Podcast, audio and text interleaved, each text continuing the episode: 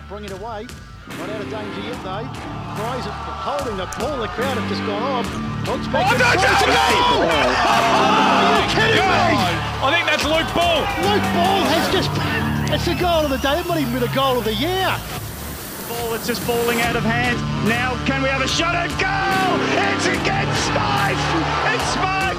He's picked it up and he's just put Yes, welcome to the Eastland Weekend Recovery. Another big weekend of local football in the books. North Ringwood ended Bayswater's season in the match of the round yesterday afternoon. Templestowe give, uh, gave the Rams a bit of a bath in the end, and more heartbreak for the Dogs as Rowville run over the top in the last quarter to run out winners. I'm Ryan Long, media manager the Eastern Football Netball League, joined by Ray Baird and Wayne Brasher. Ray, we were there at that game yesterday at Bayswater Oval, and it was a really good contest in the end between two sides who were fighting for that last spot in the finals. And unfortunately for Bayswater, that's uh, their season done. Uh, yeah, we're unfortunate for Base. Look, it was unfortunate that one side had to lose that game. I thought it was one of the best games I've seen this season, you know, and uh, both sides, you know, they threw everything into it, and that's what we want, you know, go right down to the wire. Absolutely. And Brash, you were at home watching the game? Yeah, it was. But uh, interesting enough, Ryan, I, I, I thought that uh, yesterday the round in general was a round of fluctuating fortunes for a lot of clubs. Especially with the uh, with the scores that we're going to talk about this morning, um, some interesting insights uh, I think from, that we can take away from this weekend's action. Absolutely. So there's plenty to get to. We're going to start out at Division 4, and the Croydon North MLOC Football Club have won their first game for the 2023 season, defeating Nunawading 14 16 100 to 11 15 81. And on the line to join us to speak about the game is Ben Oakes, the senior coach of the club. Uh, ben, congratulations on the win. A fantastic job for the club. And uh, your form in the last couple of weeks, it looked like it was building towards uh, this game and a big uh, win yesterday. Yeah, guys, thanks for having me. Um, yeah, it was uh, well, awesome to say the least for the club. Um, yeah, internally we've been working hard on um, consistency over the four quarters, uh, especially across the last sort of four to five games from that Chirnside game. So, um, yeah, it was great to get a result yesterday, but you know we've also been playing some pretty good footy, especially over the last two weeks. Yeah, having having a look, we, we did have certainly noticed that against Scores being Kilsyth, two of the, the best sides in the division, um, being able to, to keep them under 100 points and, and being able to remain uh, reasonably close in those games. Has your form sort of improved with just players uh, developing over the season, or is it more about player availability? Because I know uh, early in the year you, you probably had a, a bit of bad luck with the, the players out of the side. Yeah, look, we've um, we've had 48 players go through our senior footy side, so consist, uh, consistency's been a bit of an issue. Um, yeah, we've we've added uh, a couple of guys over the last sort of six weeks. Um, in Adam O'Donoghue and Ryan Kelly that sort of helped us out while the group are getting healthy. And now I think our you know, our total list of outs at the moment is um, 11. Where at one po- at one point this year it was 29. So it's been pretty hard to get like a consistent side across you know even two games this season. But it's starting to um, build in the right direction. Unfortunately for us, it's come at the end of the year, but you know at least we can sort of uh, take a positive out of our finish to the season. And just looking at the uh, game yesterday afternoon at three quarter time, a similar sort of margin to the last time you played Nunawading, uh, 21 points. And uh, this time uh, they weren't able to run over the top of you, and you were able to kick five goals in the last quarter as well. Uh, that must have been pretty pleasing to see the way you finished the game. Yeah, definitely. Look, as I said, we've been working on, you know, playing four quarters of footy, and um, to be able to do that yesterday and uh, and hit the scoreboard uh, was awesome. And then, you know, when Nunawading made a run at us, I think they got within 14 points in the last quarter, and then for us to sort of steal up and um, take the game away from them, and then you know finish the finish the quarter out with the win uh, was awesome to see, and that's a real positive for us as a club. And you know, as, as I said, you know, we've been working towards this game um, or a win, in, so to speak, across you know the last five weeks as we're getting healthy, and to get a reward for it is good for the group and good for the club. Morning, Ben. It's uh, Brash here. I'm just very interested when you when you've just touched on 49 players that have gone through your list this year. It must must be an absolute nightmare week in, week out, trying to bed down a side to produce a consistent performance? Because that, you know, when you when you're turning over that amount that amount of players, it's nearly impossible to try and find a winning formula. Yeah, definitely. Look, it, yeah, it, it's hard. It's frustrating as a coaching group, but I'm sure it's frustrating as a player as well. So, look, internally, we've just been working on what we can achieve, and you know, we probably weren't in that position to really be effective against any sides um, early on in the season. And then, you know, being able to, like I said, get those players back and get that consistency, it's it, what it's what breeds a good footy side. And you know, a lot of the weeks we haven't been even able to um, uh, pick people on form. We're just picking, you know, sort of our best 22 available, and you know, working on what we can achieve within that game. Um, but now, over the last sort of three weeks, as I said, we're, we're, we're becoming healthy. Um, we've got some players in, and we've been able to pick pick the side as we want. And you know, it's sort of shown in our reserves as well that you know they they beat Kilsyth last week.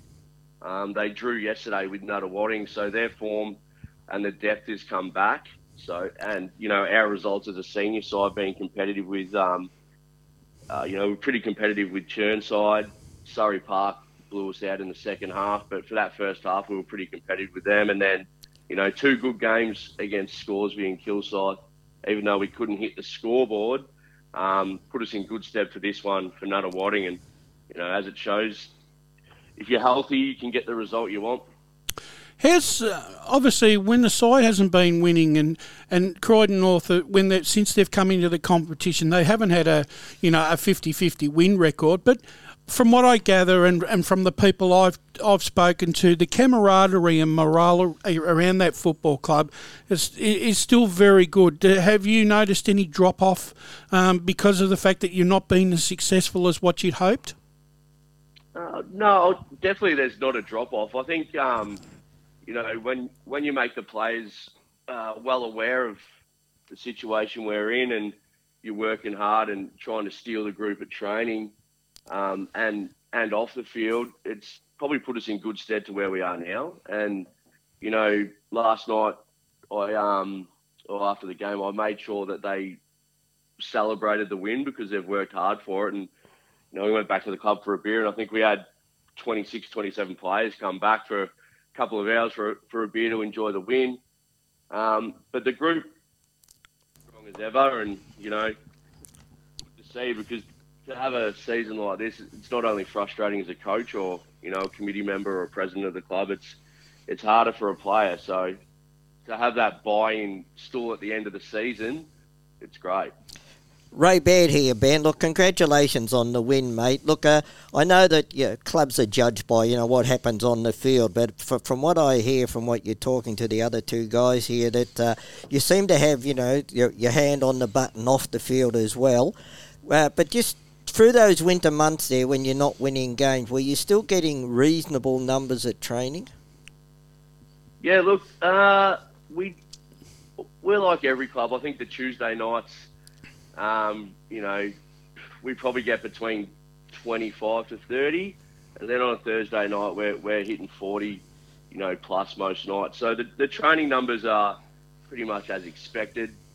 Um, you know, there's that odd night it might drop low on a Tuesday, but the, the guys are always definitely there on a Thursday. And we really reinforce the fact that if you work hard um, on the track two nights a week, that's when you're, you're going to reap your rewards or you know you get reward for hard work. So um, the training numbers have been good, mate. Look, I'm not going to lie, they could be better, and I'm sure every coach in the AFNL will probably say that. But um, you, you can't fault the boys for, for their effort across the season, especially when you're not winning games.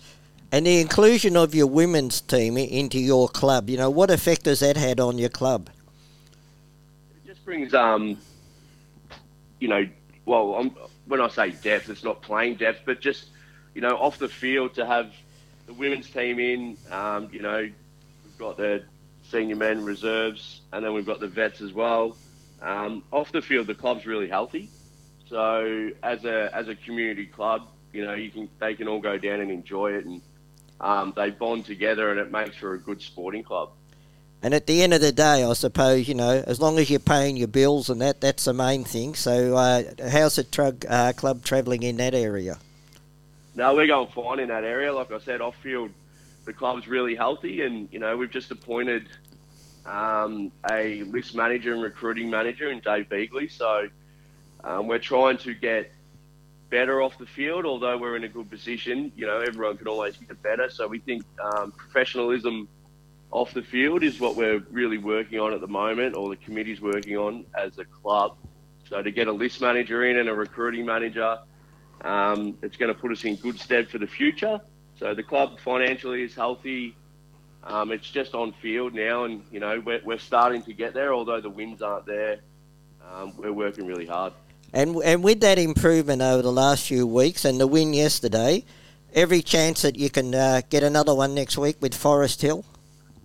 Oh look, you're always a chance in, in whatever game you play, and yeah, look, there's there's no lie that we'll be looking to finish the finish the season strong. We've got the bye this week, so we've got a few guys that are pretty sore from the last four or five weeks of footy. So it'll be good for them to have a week off, have a bit of a rest, rest and freshen up, and then, you know, if we could end the end the season uh, with a win, it'd be a real positive for the club. Ben, we really appreciate you giving up some time on a Sunday morning. Congratulations again on the win. Uh, enjoy the bye next week, and all the best for that final game of the season against Forest Hill. Thanks, guys. Thanks for having me. Thanks, Ben the uh, senior coach there of the Croydon North MLOC Football Club, and I'm very happy that they got a win because you don't like seeing sides go no, through the no. season without getting one. And I think it's only now Lilydale, and that's it. That's it, just a leader. I just gleaned out of that conversation that I think the key areas I think that Croydon North will probably need to improve in moving forward. Um, is getting the numbers on the track up on a Tuesday night and a Thursday night because I, I think part of their their issue is the fact that they probably don't have enough players match fit through training.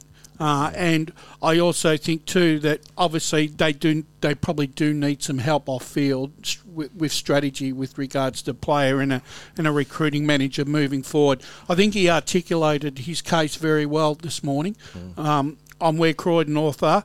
I was happy for them. I, I think when you look at um, as he articulated their form leading into those two games against Kilsyth and and and um, Scoresby was as good a good a lead up form for a match against Nunawading, and it proved yesterday that it was their turn and they did exactly what they had to do. And if you look back during the season, there were some weeks there they had eight or ten changes. They did, yeah. They, I remember one week That's they right. had over ten changes. That's right. And, and how can you get any consistency? Well, how can you? you can't. You know, well, you can't win a game of football when if ten of your best twenty-two are yeah. out for any period of time. Yeah. And look, as a, you know, kudos to them. They've stuck fat and they've worked through it, and now whatever rewards they're getting towards the end of the season, uh, it's well deserved. Yeah. Absolutely.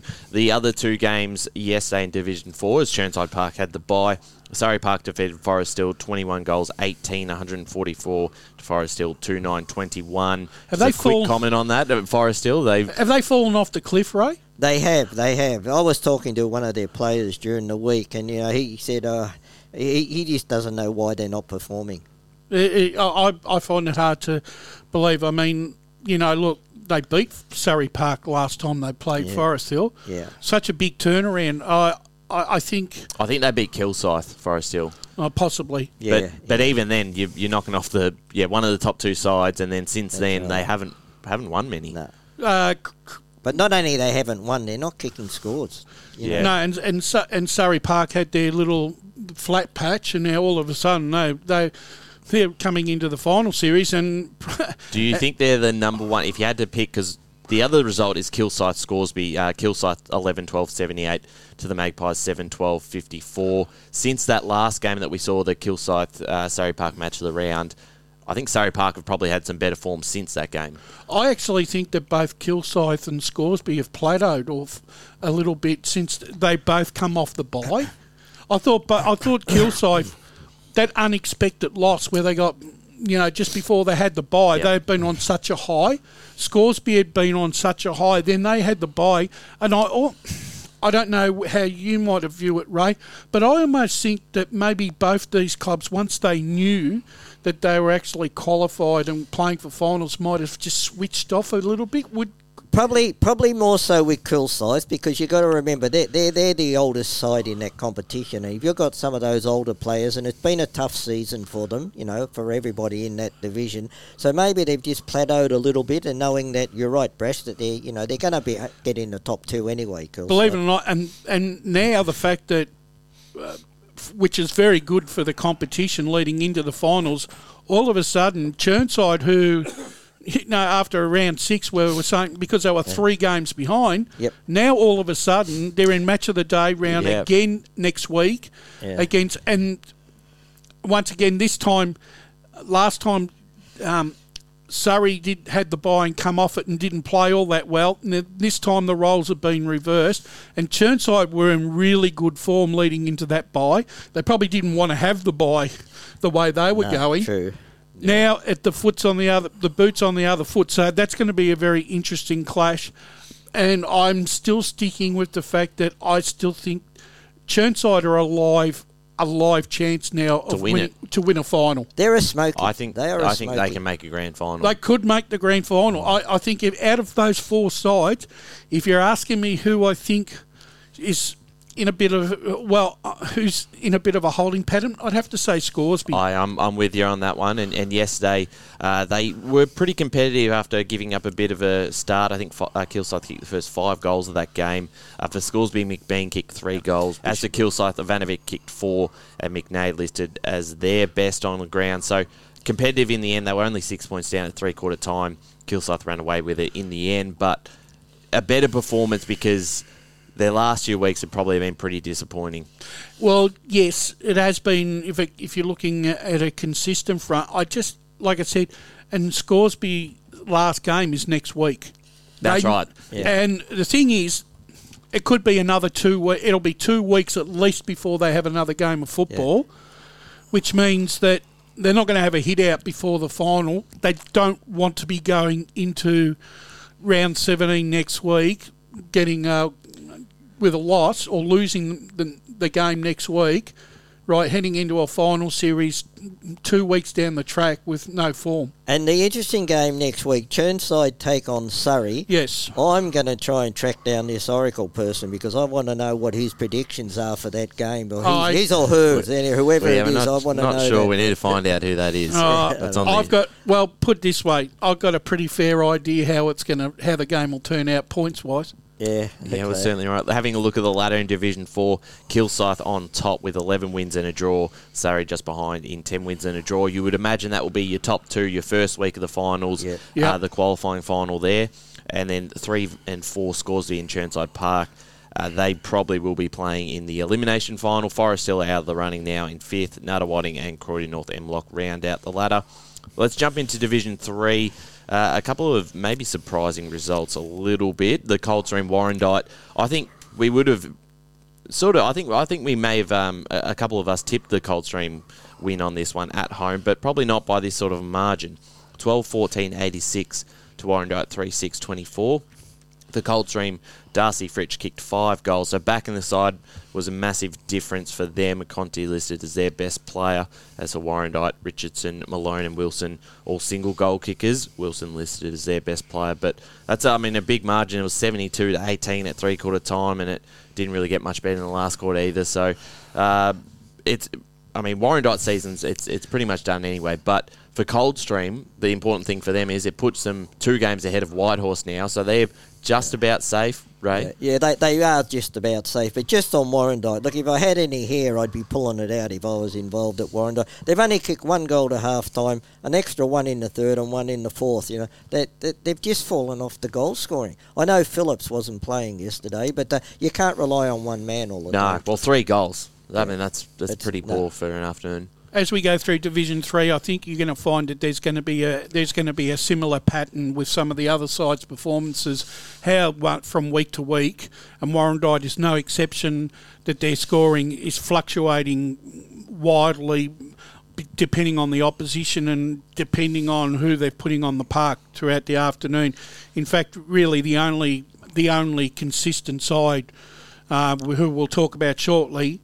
Um, they're the, they're clearly the best side in, in this competition. Coldstream, good for them. They needed a win yesterday once again to, and I think they they're at home again next next round. Yeah, they play Sylvan at Warrandyte next Um, round. They're um, Sylvan. Um, well, we'll talk about them shortly. But Coldstream, yeah, I think that I, I think that they're a, now that they've got that win under their belt. I reckon there's a chance that they might get another one. Well, we- Coldstream would play Pioneers next game. Yeah, Yeah, I, I think that I That- think that'll- yep, that'll sort it out. out. Yeah. And you mentioned the best side in the competition who's been the most consistent, and that's Donvale. 15 19, 109 defeated Oakley District yesterday afternoon, 6 10 46. Uh, Matt Day kicked another five goals, uh, and Mitch Barrow was best on again as Oakley District. Uh, Baxter and Bosnich, two each, and Hawkins listed as their best player. But that's been the, the scoreline in most of their games in the, the last probably five six weeks, Brash. They win very comfortably and a lot of scoring shots. Well, I'll put it this way: I don't think in the time that I've been keeping figures in most of the uh, in most of the grades, Donvale have kicked a they've kicked hundred points in their last eight games, and they've kicked hundred points ten out of the sixteen rounds so far this year. If that isn't as dominant as what you're going to get, I don't know what is. have they turned into the Waverley Blues of last year of Division Three? Or I know it's a little bit of a different sort of game style as such, but the way that they're beating sides on the scoreboard, it's what Waverley Blues did during the uh, the home and away season last year, and you know maybe that's something similar that Donvale are putting together at the moment. I- I, I think that uh, Waverley Blues and Donvale, but they both play a different style Yeah. of game. Last year, Waverley Blues played that real flow, play on football, hit the scoreboard, whereas Donvale, Donvale for me, they're a tough side to play against. You walk off the field after playing Donvale and you are body sore. Yeah, it's a bruising hit the contest really hard. It's a real bruising encounter when you play when you play them, and not only do they beat you up physically, but mentally as well, because they do inflict mental scars on, on their opponents by the just by the sheer weight of numbers that they perform. I think the thing is with with with Donvale is the fact that they've developed a culture where it doesn't matter where they are at any particular time in a match. There is such self belief in that playing group that they can come back from anywhere and still win. And I think that's the difference between a lot of the. There, that's I, I think where Donvale are really strong is mentally, and they've got it over every other club in this division.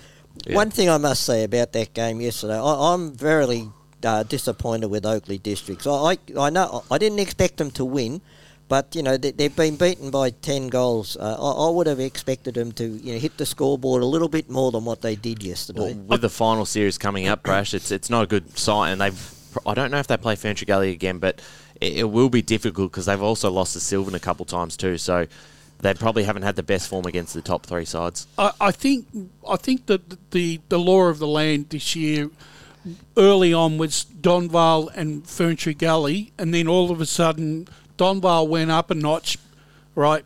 Ferntree Gully had injuries, but they haven't been up. But Ferntree Gully um, have they're winning games, but they're not being able to to really hit the scoreboard, and that worries me going into a final series because Yeah. that allows still allows Surrey that still allows Sylvan as as the result yesterday proved and Oakley districts it still gives them a fleeting chance. Well, I'm glad you brought that up. 7 17, they kicked Ferntree Gully 59 to Sylvan 7 3 45. So they had 14 more scoring shots but kicked the same amount of goals. That's quite interesting. In that game, Cal Spears kicked three goals.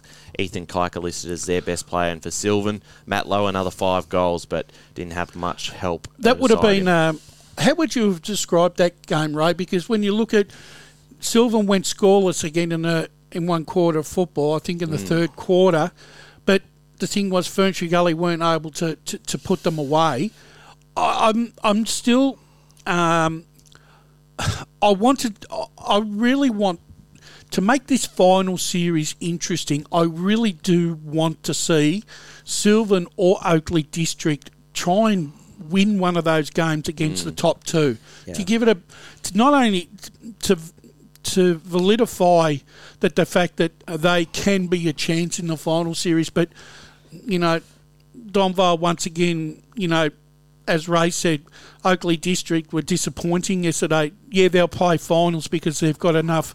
You know, they've got an, they've won enough games Yeah. against the who they've needed to beat, but they've struggled. And I think Bazanic Bazanic has to has to really hit the scoreboard for Oakley District to be a real serious player. Oh, it it does. You know, that, that's their, they like to play in uh, the fast play on game and hit the scoreboard. That's And- their style. And it seems quite it seems quite ironic that both Sylvan and Oakley District need Lowe the counterpart Lowe Yeah. for Sylvan and Bazanich for Oakley District. They both have to kick goals and kick big goals, Yeah. right, for them to be competitive. Whereas you go up a notch and you look at Donvale, they got four, five guys, Yeah. right, where they spread them around three, four each. That you, you I'd rather have that than one. It's very handy when you have got a quality player of Nick Murphy who can take a back seat and have someone like Matt Dakic fire Yeah. goals in, in back-to-back games. Yeah. And There's a bit of a difference in those sides, and it was good to see Luke McComb back out there for Ferntree Yeah. Gully Yeah. yesterday. They need him, and they need Kennedy if they're to beat Donvale. They need their experienced I- players out there. I would think with the way the finals go in uh, Div 3, Ray, Kennedy needs to be probably back in the side next week with the, and have a couple of runs under his belt heading into a first uh, first of those semi-finals. Yeah, well, you look at Gully over the last few weeks. Yeah, they, had those injuries and they plateaued a little bit, but Yep. getting those players back, you're right, Brash. If they can get them back, you know, and have a full list going into the finals, they'll be a completely different side to what we've seen lately. And and Gully has the list and has the experience to do to take it up to Donvale. What I don't want to see next week is Donvale travel down to Wally Tew and get smashed by ten goals. Yeah. because that will not that will not that will really play on the psyche of Ferntree Gully heading into that final series in uh, in that second semi. It but certainly Brash, will. realistically, can you see Donvale getting smashed by ten goals? No, no, I'm saying Ferntree Gully. Oh, Ferntree Gully. Okay. I'm just saying yeah, the okay. fact that I misunderstood. Yep. the fact that um, actually um, Donvale get to play Ferntree Gully three times. Yeah. I mean, surely Lord, the law of averages says that Ferntree Gully have got to win one of those three, but it doesn't work out like that. No. When you've, that- when, when, when you've got a dominant side, right, and that, and and that's the thing, mentally. Donvale are mentally stronger than anyone, and that's where the difference is at the moment, along with the talent. And they've probably had a good run with injuries. Let's let's Yeah, not forget that. Yeah.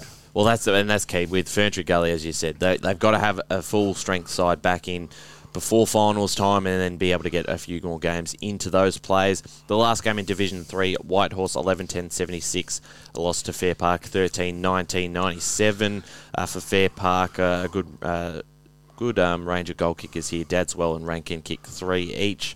That's a Whitehorse. Thorn kicked two goals, and Connell listed as their best player. But right? Where do you think? What do you think? What are your thoughts on Whitehorse? Wh- I mean, I know that you've seen them a couple of times, right? Hey, Andrew Haining's gone down there to try and ch- try to bring a new game plan, but it just I don't know what is it with Whitehorse. They've, I- they've gone.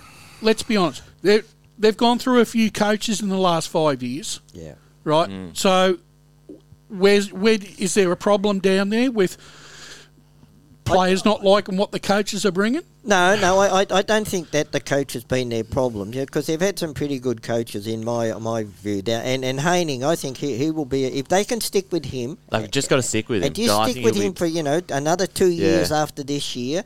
I, I just don't think they're they're uh, they're lesser players. Say from their ten to twenty two players, I think that's where they fall away.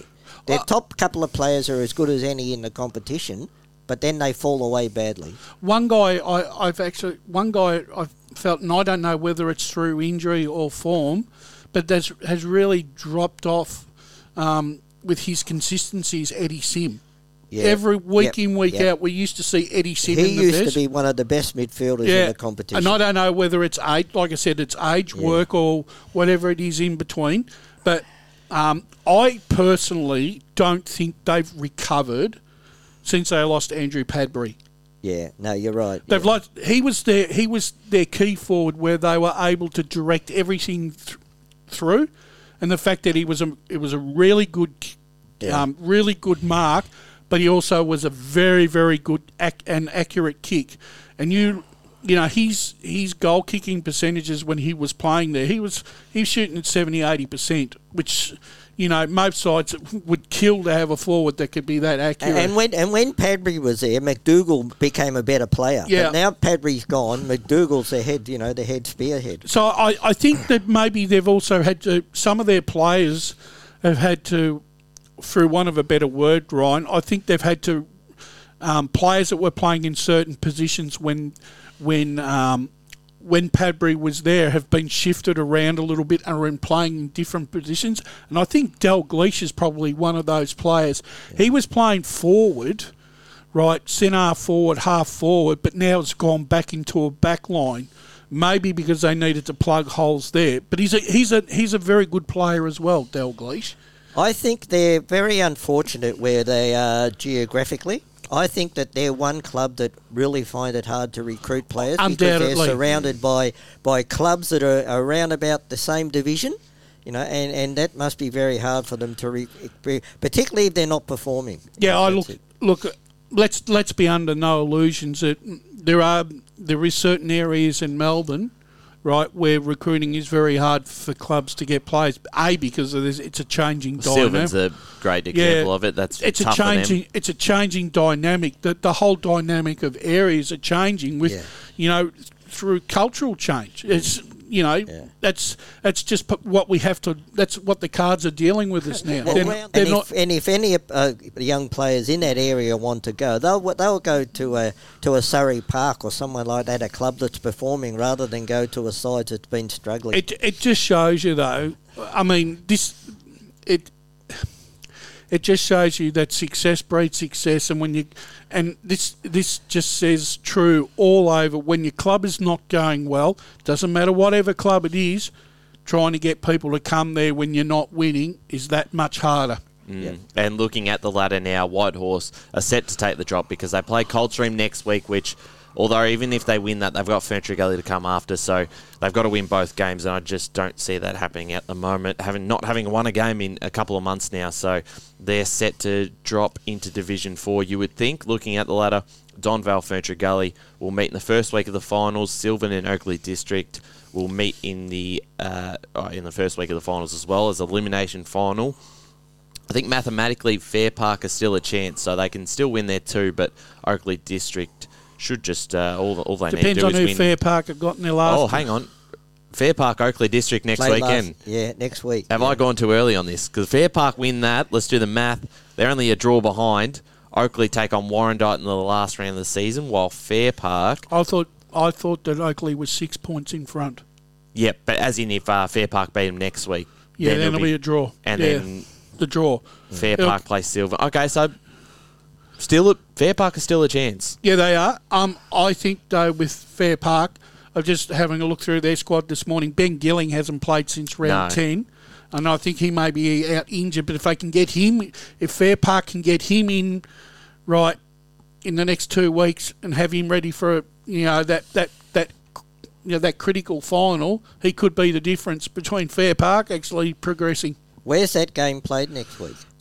I've just got out of it. I think that is at uh, Oakleigh, that one. Okay. So you would imagine uh, Oakleigh would probably come in as the, the heavy favourites. No, it's at Fair Park, actually. Fair Park, So yeah. they lost at Fair Park in a night game earlier this season, but by all reports, probably should have been further up at half time. So I would still think they'd come in as favourites. And like I said, the unpredictability of the way these sc- sides are scoring from third to um, third to eight at the moment, you, you couldn't really pick a winner with actual absolute surety, except probably Donvale. No, I think you're absolutely right in that. Let's jump into Division 2 now.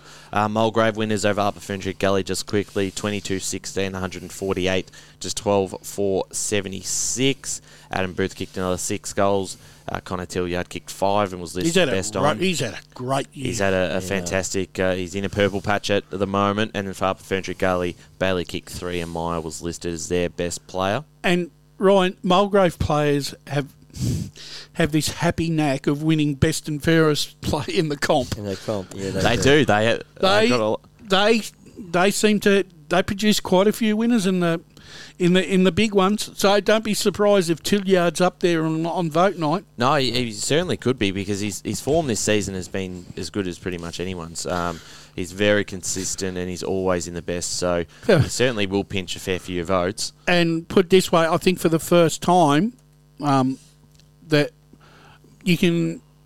I, I think Mulgrave uh, finals bound. Well, I think so, and we, we, this is, will be a good conversation in a second when we read out the East Burwood uh, score.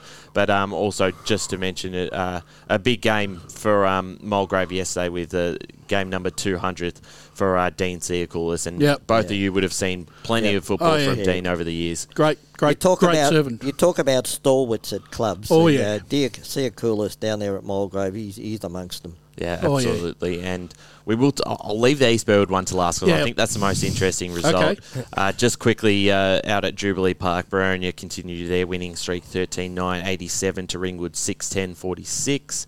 Josh Begley kicked seven goals and was listed best on as the Ringwood uh, Gebel Lamb kicked two. Williams was listed as their best player, so no surprise there. no, Just At a- doing what they have to do, Boronia. yeah, they'll Yeah. just, just cruise And through to the I- finals. And the fact that they probably had their best side on the paddock yesterday. Yep. Um, so all's all's good for them. If they can stay healthy over the next six weeks, they're going to be hard to toss. They will be very hard to beat.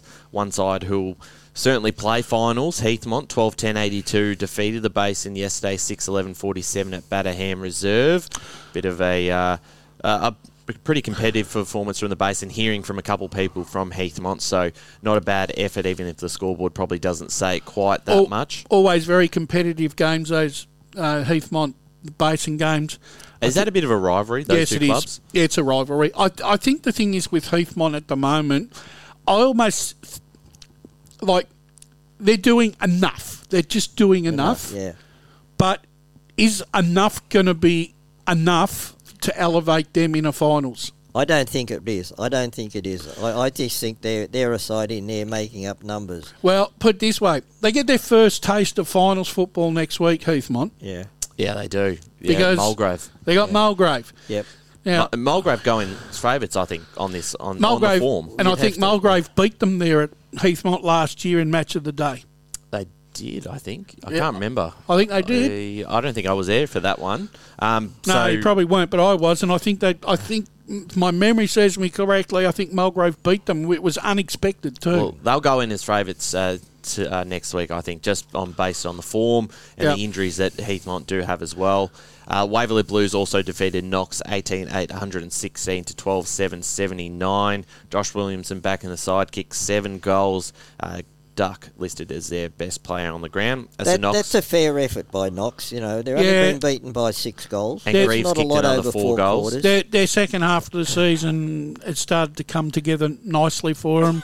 Um, for Waverley Blues, once again, uh, another win on the road for them when they're going to have to keep winning. But you know, look, they're doing all they're doing everything right. Waverley Blues, they they are controlling their own destiny, and and the fact is that all they can do is turn up to these grounds on Saturday and win games of football and set themselves up for a double chance. And all they need to do now is win one of the next two to make the double chance because Templestowe and Heathmont will play each other in Exactly that final right. round. So they're pretty much there. And then the big result, uh, I think, in the biggest game in Division 2 yesterday, it was one sided. Templestowe 16 19, 115. Defeated East Burwood 10 5 65, and it was never close. At quarter time, it was 47 to 7. Half time, it was 73 to 15 le- uh, there's a lot to probably discuss on both sides, but Yeah. especially let's start with Templestowe because they bring back Mitchener, bring back Fogarty, and they're their best two players on the ground uh, according to the uh, sheet here in front of me. So, uh, I mean, the two of the best players in the competition. You, you get those players in, and they just really, really needed that uh, depth in the midfield last week, and um, that's a statement win that shows that they are still a, a, uh big threat come September. Well, it straightens them up, Ray Templestowe. It Yep. straightens them up. However, they're I still not convinced they've got a forward line that can kick a winning score. Yeah, you're probably right there, Brush. Yeah, no, I, I could agree with you on that one. You know, Defensively, they're sound. Defensively, they're very good, led by Alex Brown. I just worry that um, the the fact is that I don't think that the Templestowe um, midfield and half forward line is utilising Limback's talents enough. I don't think they're getting the ball to him enough to for him to hurt sides. Fair enough. But uh, just on the result yesterday, look, uh, you look at the last quarter, and East Burwood have kicked six goals, one. But they certainly didn't have it all their own way because Templestowe have kicked three goals, eight. So it should have So been a they've bigger had their margin. chances, you know. So it wasn't as though you look at that and you think, "Oh, East Burwood, you know, come home really well." But it's just an accurate kicking by yeah, Templestowe. and it's still a 50 point margin, margin which Well, probably right, yeah. was a not even a reflection of the game with the way that Templestowe No. dominated 16 19, so Yeah. had more chances to, to put him Yeah. away. And it, Limback's an interesting one because after the first two weeks, where I think he kicked 12 in the two games, since then he's barely kicked uh, many, and he only kicked the one on the weekend.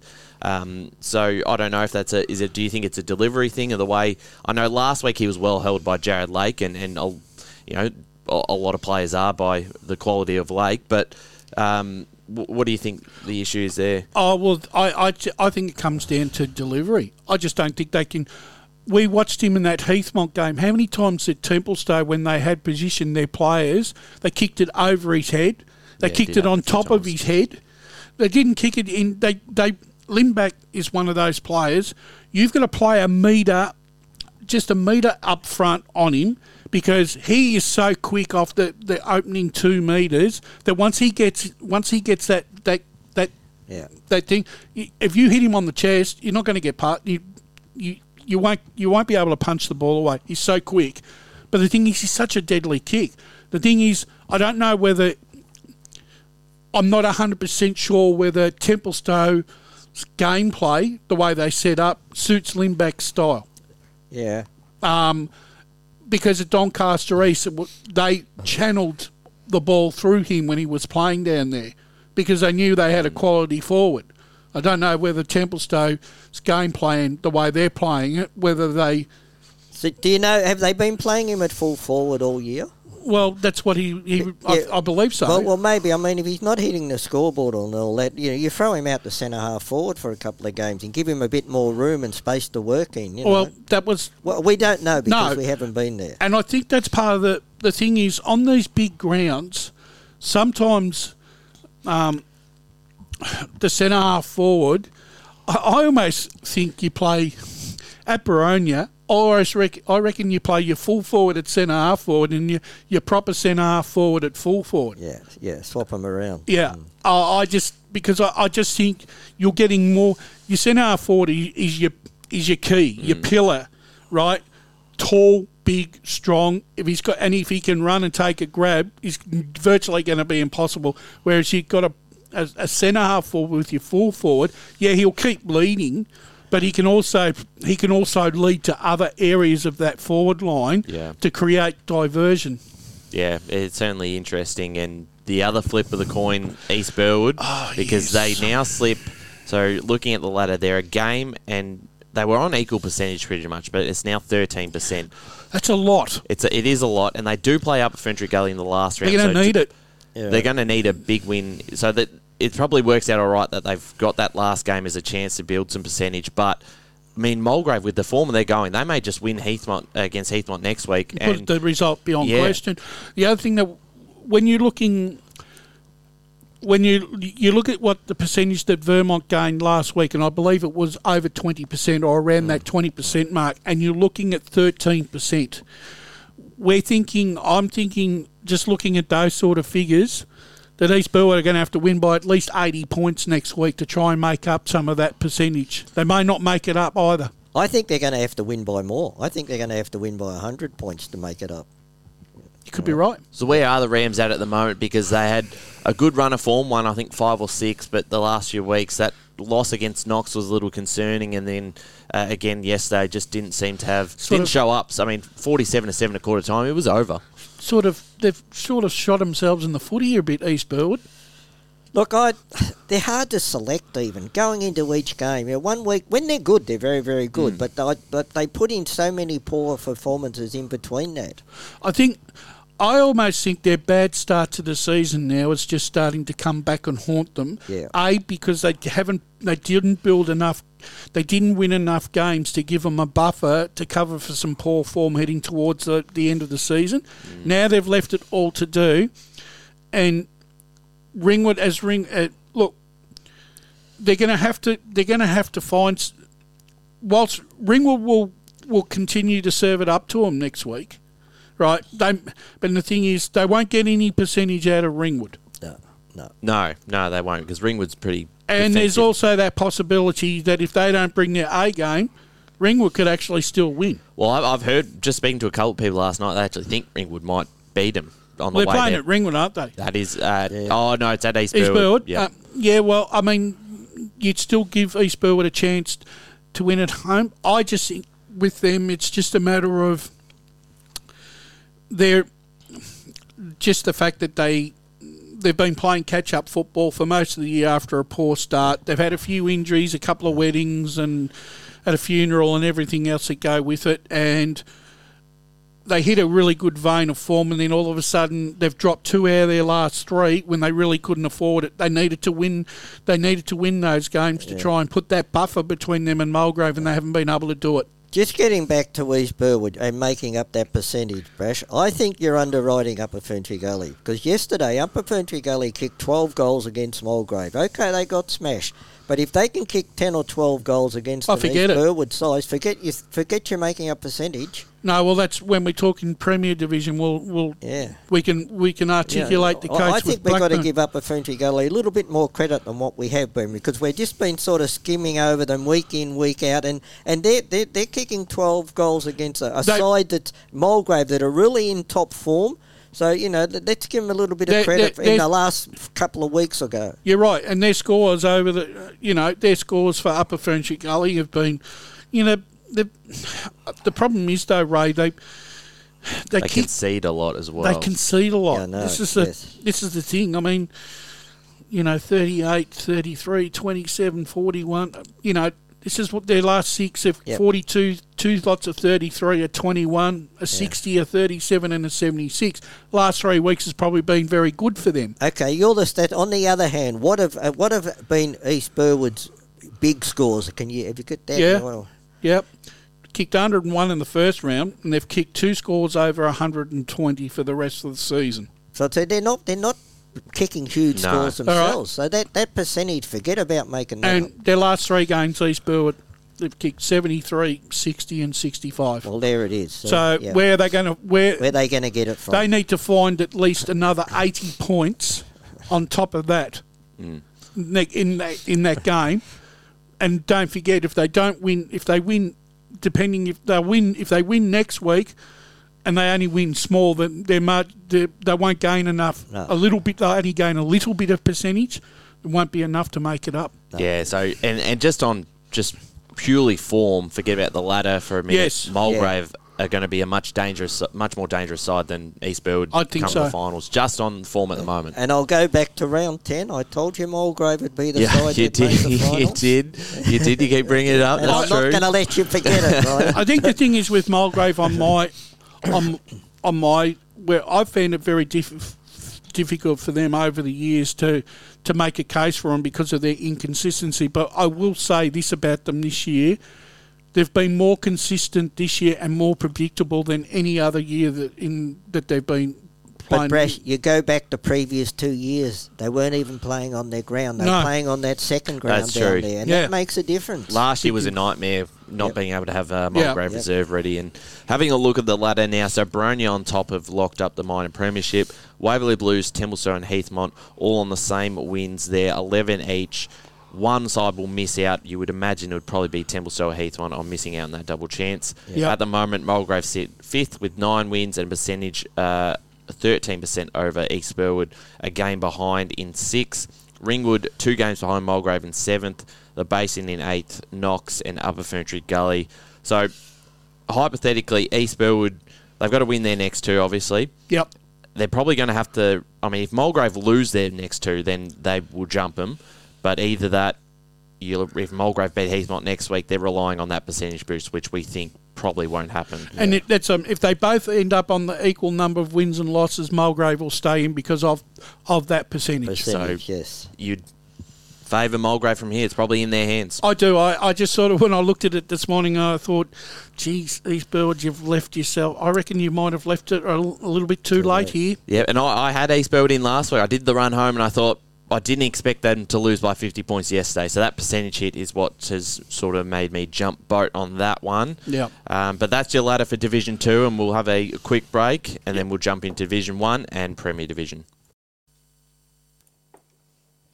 As I say, the former Templestowe man gets plenty of height on the kick. I think he's off target though. In fact, he's out of bounds. He's missed everything completely. And that's Yeah. a wasted opportunity. Hard kick for a left footer. Oh, here we go.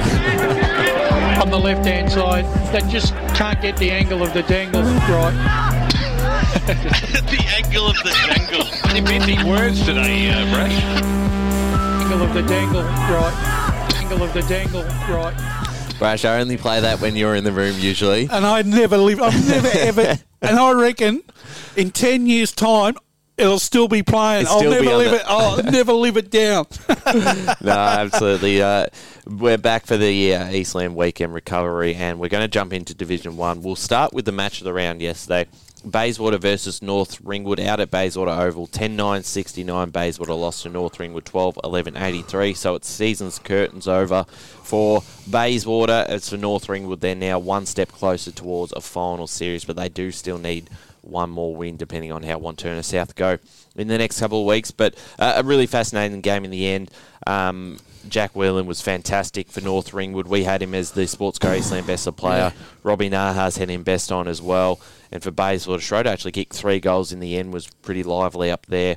Um, and Cameron was listed best on for them. But Ray scores level at three quarter time and. Um, a really brave finish from North Ringwood in the end, although they did have a few hiccups along the way in that last quarter. But to be able to kick four goals after giving conceding the first one to Bayswater and looking like they may be in a bit of trouble, they did fight back, and the effort was there from both sides. I thought it was a, a you certainly, if if the skill level wasn't there completely compared to a, a Mitcham or South Belgrave, the intensity and the the wanting to, you know, both sides really wanted to win that one. You're dead right, Ryan. The endeavour of both sides. Was, you're dead right. The endeavour to both sides was hundred percent. You both these sides had something to play for, and and I would say it's the best game I've seen all year as far as you know contest goes. You know there was no side gave an inch, and uh, in the end, look, Bayswater they had their opportunities because with about what two minutes to go or something, that big tall ruckman took a mark Yep. twenty metres out right in front, and he missed. If he'd have kicked that. Uh, they had time to get another Oh, yeah. clearance out of the centre, and they would have. And if they'd have got another goal, they would have won the game. But uh, no, look, all credit goes to both sides. But look, Robin Nahas, you know, we know his history, played in the AFL and all that. But gee, the way he controlled the game yesterday, every time he got the ball, he just used it, you know, uh, beautifully for his side. And and Jack Whelan, I said on the broadcast, and if I had to pick one man to go to war with, it'd be Jack Whelan, you know, because he's just in and under and everything. But uh, uh, Searle on the back line for uh, Bayswater, he, he to me was probably their best player. But uh, no, it was a, all in all, it was a great game of football, and uh, the, the contest was there, and that's what you want to see. I thought it was an interesting first half actually because for I, I thought that East Ringwood, uh, sorry, East Ring, North Ringwood worked extremely hard for their three goal lead midway through the third quarter, and I thought they'd done everything right. They're, they're a very, I have to say, they're a very raw side. Mm. You know, Yeah. with their with their youth that they've got in this in. In, but I understand where Robin's going with them, and it was in, it was quite refreshing to see that sort of group of young players with the experience of, of Wheel and, and, and Robin themselves guiding them through you know the maze of the game itself. I I was impressed with the young and I think he's got I think he's a bit Charlie Haley-ish is uh, Jackson Brauntel. Yeah. Yes, yes, Yep. his last quarter was absolutely magnificent. One thing I liked about him was the fact that he showed a lot of poise, right? Not prepared, was always looking to put the ball in a better position, even even before he hit sharp on that uh, on that uh, lead. Yeah. Yeah, I, I like the way that I like the way that he that he goes about his football. I think there's a lot of promise. I, uh, I, I can see him being part of a midfield moving forward, if not a, a quality half forward. I just I, I just thought that for I actually thought really that it was always North Ringwood's game to lose because to me it looked like Bayswater were always playing catch up.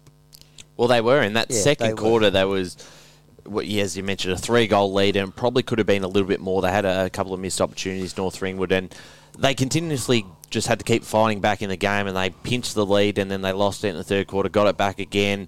They kicked the first, last quarter, and then North Ringwood hit the lead, and in the last few minutes they were playing catch up again, and they had plenty of chances across the afternoon, but yeah. probably just that one step behind. And um, credit to North Ringwood on that one. admittedly, Ryan, and I said this to Ray, I actually thought in the last six minutes of the, the match in total, I thought North Ringwood were doing everything they could to lose it rather than, than win it because of the fact that I think they, when they hit that 20 point, I think they switched off. I, I, I thought Yeah, they, they did, switched yeah. off. And the thing is, when when they were taking possession, they were they became very over ambitious with the handball into dangerous areas instead of playing the percentages around the ground. Oh, kudos to them; they were still prepared to take it on in the in, in the midfield, um, and it, it could have cost them. I, th- I think, Brash, what they did, they, they, they started bombing the ball in, and Ben Searle, he took three Yeah. intercept marks here in about five minutes, and and and that changed it, you know, the whole concept of. But I think they went. Certainly went longer, but you spoke about Brontenall. He he played a fantastic uh, last quarter and all. But there was another player, Harry Flynn.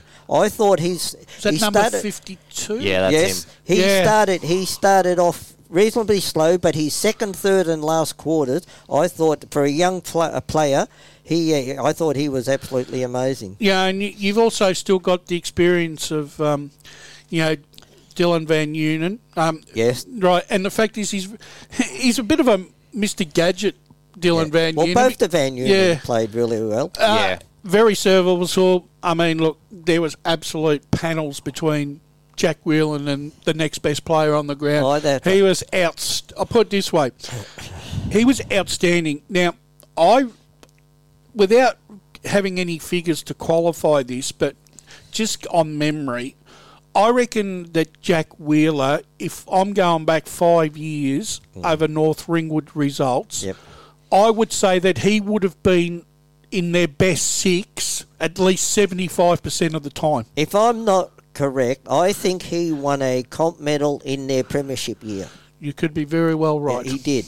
So Jack Whelan is of is in rarefied air, Yeah. right? When it comes to, you know, when it comes to elite footballers, and I know he did have a spell from the game, didn't he, Ray? Yeah, and, and last year, you know, I know they got relevant, but last year he missed most of the year with injury Yeah. as well. You know, So he has been, you know, when you're talking about a player in this in EFNL, right? History, history will sm- history will smile very a- and and fondly on Jack Whelan because he's been an absolute ornament to not, not only the EFNL, but he has given his club North Ringwood great service. service. That's right. And, but another player I want to mention, and he kicked the first, and I think he kicked the last goal of the game. Matthew Cullinan. Yep. his Yeah. big hands down forward. I think that was one of the the differences in the result as well. Like you said, they don't get any smaller. No, they don't. They and he's got huge hands. Everything he grabbed was nice and clean. So overall, um, looking at looking at Bayswater, um, they definitely were the before the game even started. They were definitely the more experienced side with regards to player personnel on the on the park Yes. Yeah. Yes. yesterday. Uh, I felt collectively that their their their that their players, their experienced players, didn't do enough throughout the whole of the contest, right, to keep them to you know to to to win that game. I just thought they were inconsistent. Look, there, there's one player I want to mention, and I was really disappointed for him yesterday because he's been a, he's a legend in the EFL Yeah. now. That's Joel Gelvin. Yep. And you know, I know he's not playing in the midfield. Well, he didn't play in the midfield yesterday, but uh, you know, Joel. Uh, unfortunately, I, I love Joel. He's been a great player. As I said, he's a legend. He's won multiple uh, Yep. divisionals. But I think the game's gone past him now. I think he, he I think he'll finish at the end of the year. I really do. But uh, yeah, he and he's probably one of the more experienced. Yeah. I know we expect it. We expect it from him because of his history, but Yeah. but realistically, I think that you know it's uh, Joel's. Uh, you know, it's had a great career, and uh, and maybe it's time. But but just on on uh, Bayswater's season overall, they've probably been the most unluckiest side in the whole division. How many games they've lost by under a goal? I know Mooroolbark's up there as well, but you know, well they've beaten Mooroolbark twice by a point each Yeah. time. But you know, Mark Hardy can look back on that as, as a thing, and uh, they they got. The, the reserves won yesterday, Bayswater, so there, there's a little bit there. There's there's plenty to, to like about their season because a lot of us didn't think they'd be um, where they are at the moment and, and competing for a final spot. A lot of us thought they'd get relegated. I think the other thing yesterday, I, I one young man that I think really has had to try and carry Bayswater over the last couple of years, and I think now that the opposition have put a lot more time and energy and work into him is Ben White. Yep, yep. um, who, who plays in the, he's predominantly played in the midfield for basically his entire career, Yeah. right? And I think, um, I think he shouldn't be playing on a wing. I reckon he should be playing in the in the. Look, yeah, I, I agree. Look, he, he great junior career, won Yeah. one medal, comp medals every year in the juniors. But I, I think that maybe Brash. Uh, look, he, he's not the biggest of men. Maybe if you had a couple of bigger inside midfielders, yeah, throw him in the middle as an outside midfielder without a doubt. But that's what I'm saying, Ray. the- yeah. the thing is, uh, he's had he's basically had a target on his back since he's hit. Oh, without a doubt. Since he's hit, Yeah. you know, senior football. Yeah. Because of because because of his fame from his junior career. Yeah. And like I said, the opposition coaches have done done their homework. That's right. And like I said, everything that you've said, he's not he's not a big boy, but he he's got a big heart, Mm. and I think he's better when he's able to um, hunt the ball. Right, I don't think he get on the wing. You've got to run up and down. You know, Yep. from half back to half forward, half back to half forward, and you re- unless the ball's coming, unless the ball's being channeled through your area, you're not going to see much of it. Maybe, maybe you've got you know you've got Lockie Kruger who they got from the base, and you've got Alexander Young, a couple of other midfields. Maybe they just think at this stage you know they're they're better in, in the Po- midfield ma- more- at this stage. Possibly, and I think, like I said, there, both, um, Mark Hardy definitely has got some youth to youth to work with. Yeah. But I think also too, uh, in on the other breadth, he some of the senior players, he, he if he wants, if some of these senior players want to continue to play on, then they're going to have to try and reinvent themselves in another position. Well, Scott McInerney, he was another one. He's been a, a phenomenal goal kicker for them, and uh, I know he, he played on the halfback flank yesterday. Yeah. But he's Might a have been very through- experienced player. Might, might have been through necessity. Yeah, mate, you're right, Bess. Look, we're only outsiders. It's- We can only that's give our opinions. But if you look, if you're looking at Bayswater overall, they only lose by what 14 Kick, points. yeah, kick and a half. Yeah. Kick and a half. I mean, they weren't disgraced. No. And they had their chances to win, but Yeah. they couldn't put them away. Kudos to North Ringwood. Um, I think they made the running for most of the afternoon, and in the end, they got the chocolates. And I'm, I'm very excited that we did get to see both sides because it's Yeah. been quite some time that we've seen either of them for a match of the round. And Bayswater were fantastic. Uh, they looked after us well again, It- Ray. It's, it's funny, Ryan, because I had some mates down there who are North Ringwood people, and, and the first thing they said to me is, "Why are you bringing the radio to this game?" and I said, "You you guys underestimate the importance of that game yesterday to both sides." Yes, Yeah. absolutely. It was the season on the line for Bayswater. They're done. And now North Ringwood, one step closer to all the final season. They will probably need to win one more with Wantirna South hot on their heels Yeah. if they can find Yeah. some form. But I think they will get there. Uh, another Well, they game got yesterday. six. Well, they're six points in front. Six points in front, Front. so they'd have to lose two, and Wanty South would have to win, Win two, yeah. So I think I think they'll be fine. Yeah. I think they can still lose two and still make it. But The next, the the next club that is also vying for a final spot, I think we should uh, have a chat about them. about Wantirna South, N- No, the other one. the other one, Yeah. Beaconsfield, Yeah. Yeah, we. I think we should have. Beaconsfield. All right, let's get on to that one. Montrose versus Beaconsfield. 17 10, 112. The Demons defeated Beaconsfield. 12 9, 81. Interesting game there where the Eagles led at uh, quarter time, and then it was all Montrose in the second quarter. That game sort of came back a little bit in the third quarter, but Montrose too strong in the end. And Ryan Garthwaite kicked seven of their 17 goals and was listed best on. So really starting to see the uh, influence of an ex-AFL player into their side, really finding some form now. And for Beaconsfield, uh, Bro kicked four goals and Bowd kicked three. Stoko listed as their best player. And I think I've heard that Oka had a bit of an ankle injury, which is unfortunate for them because coming into the last couple of rounds of the season and in the final series, they really need him back out in the park. They do, and Ray, you were at the you were doing specials down at uh, Beaconsfield a couple of weeks ago against um, yeah. against Mooroolbark, and I'm and that game didn't really impress me in the fact that I just thought that that inclusion of Johnson into um, into Beaconsfield uh, side, he was a difference that day. Yeah, it, you're definitely right, and, and it looks like he didn't play yesterday. Yeah. And, and and we said uh, at the time, Josh said it uh, on the, on that uh, commentary that day. If they're going to go any good in the finals, Johnson has to play. And I think once again, it actually bore fruit yesterday because you look at Montrose. They got a, they had a few players that could kick goals. Oh yeah, Garthwaite there for seven. Whereas Beaconsfield, if uh, if Ocker doesn't kick goals, Yeah, right, who's kicking them? yeah. And that to me, that is the thing that's going to hold Beaconsfield back if they make the finals. Well, let's have a look at it, Brash, because they play North Ringwood next week. At the moment, they've dropped to fifth because North Ringwood has now moved into fourth with that extra draw. So they're game ahead of Wantirna South. Percentage is fine. So if they lose both their games, uh, and then Wantirna South, or actually if they l- win one, Wantirna South win two, they'd be tied.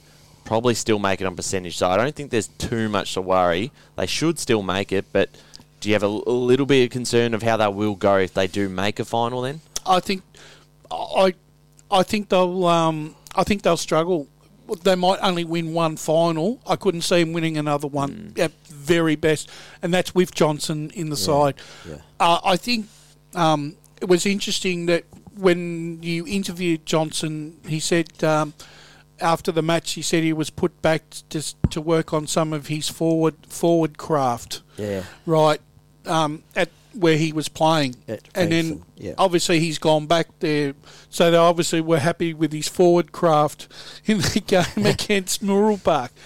I it look, it wouldn't terribly surprise me that he plays next week, right, to help them sew up that final spot and Yeah. then not play again to the finals. Yep. I, I could I, I could see a scenario like that happening, but he if Beaconsfield are going to go and if and if they've got to have they have got to have two at least two goal kickers. Look, I, I, I don't think Mick Fogarty will be getting carried away with the situation. I, I think the, the, what they come into the competition last year, they they had a, a, an okay season.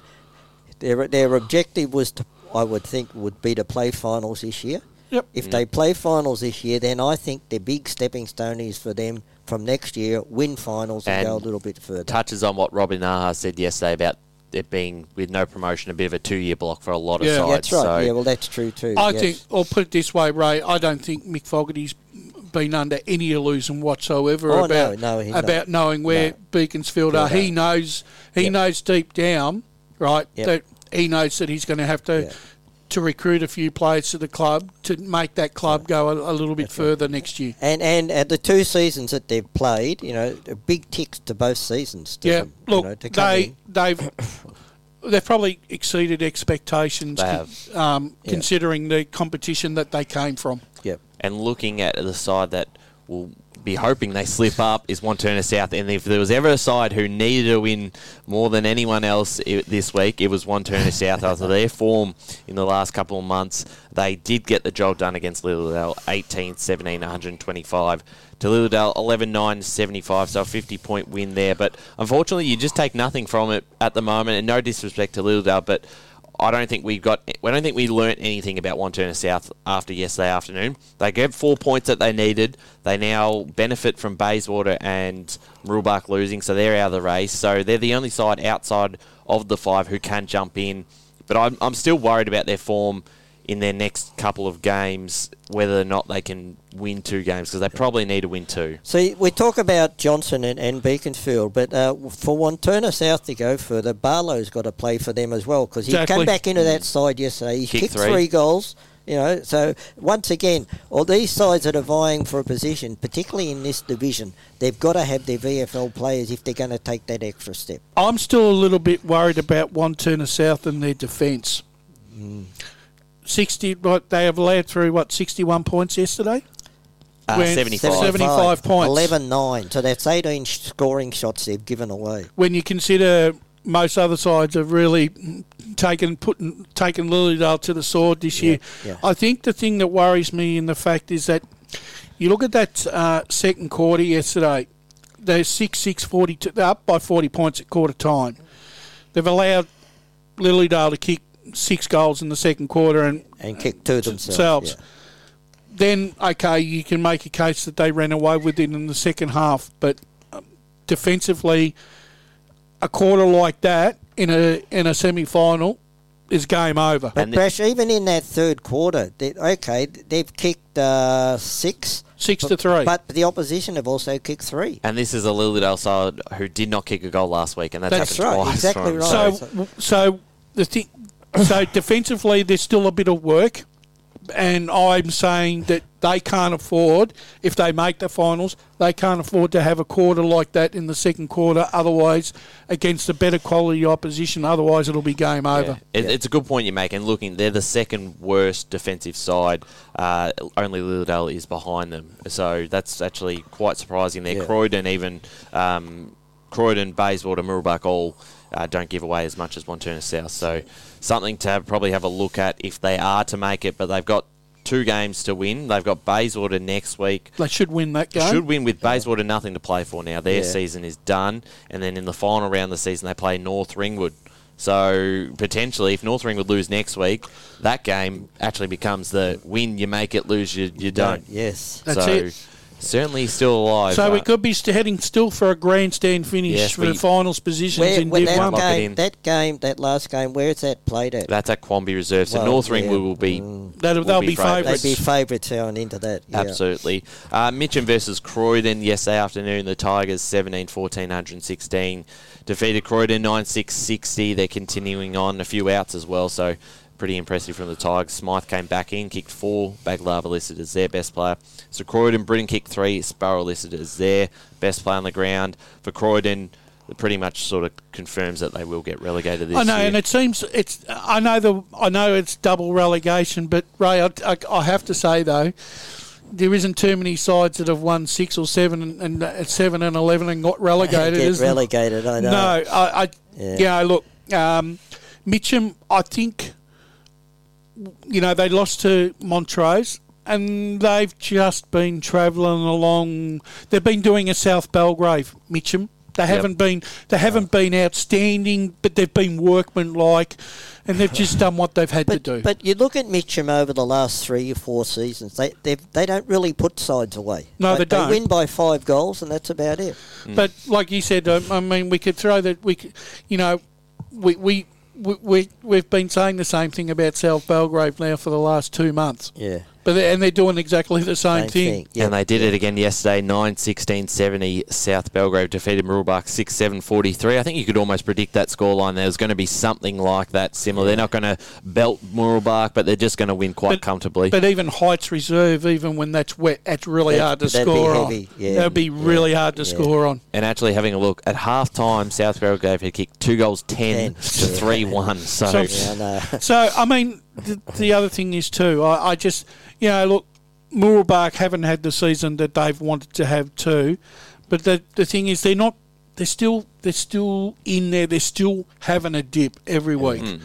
you know. So, the thing is, even though the season hasn't gone their way, they've still got enough. There's still enough fight, and there's still enough pride in that football club to say, no, okay, we can't play finals, but we're going to make it harder for others. Brash, and I think they've done the right thing because Lavals has got another two seasons as well. They Looks have fantastic. Right, They, yeah. they have. I think if I think sometimes you've got to give a you've got to give coaches a chance to, to finish off the work that they've started. Well, you've got to look at your list, I think, at the end of the year and say, you know, has this coach done okay with this list? And, and I would would say everyone would say yes. And I, and I think really what we've got to understand now in the EFNL landscape is the days of this this competition able being able to attract the best of the best type players from all the other competitions. Forget about it. It's gone. yeah, it's gone. It's gone because of the fact that a the points and b the salary cap has had a has really had a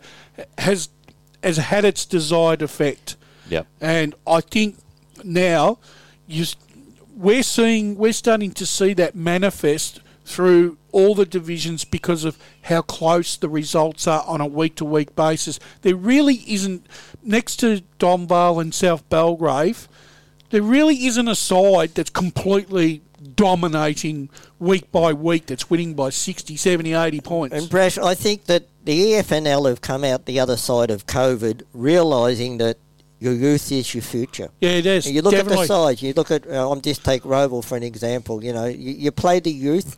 North, uh, North Ringwood yesterday. You play the youth. Okay, you're not paying big money for one, and I've always said it. The youth mightn't have the experience, but they'll give you 110 percent. Well, that's right. And the right. thing, and the thing is, though, whilst I agree with what Robin was saying um, yesterday, it's all about homegrown and that. Yeah. I still think it doesn't hurt to bring a couple of experienced Oh, players in. doubt, and, I, doubt. and I think, and as long as they, if as long as Wheeling keeps playing, and probably Shepherd is another one, as long as they can hold on to those those those mid tier players that have been around that do have the experience, those young players will eventually overtake them and assume the mantle. Yeah. Uh, whereas some other clubs will still need a little bit of help, but that's when they're going to have to become very financially prudent and uh, and and really do rely on on their recruiting people right to make the right call.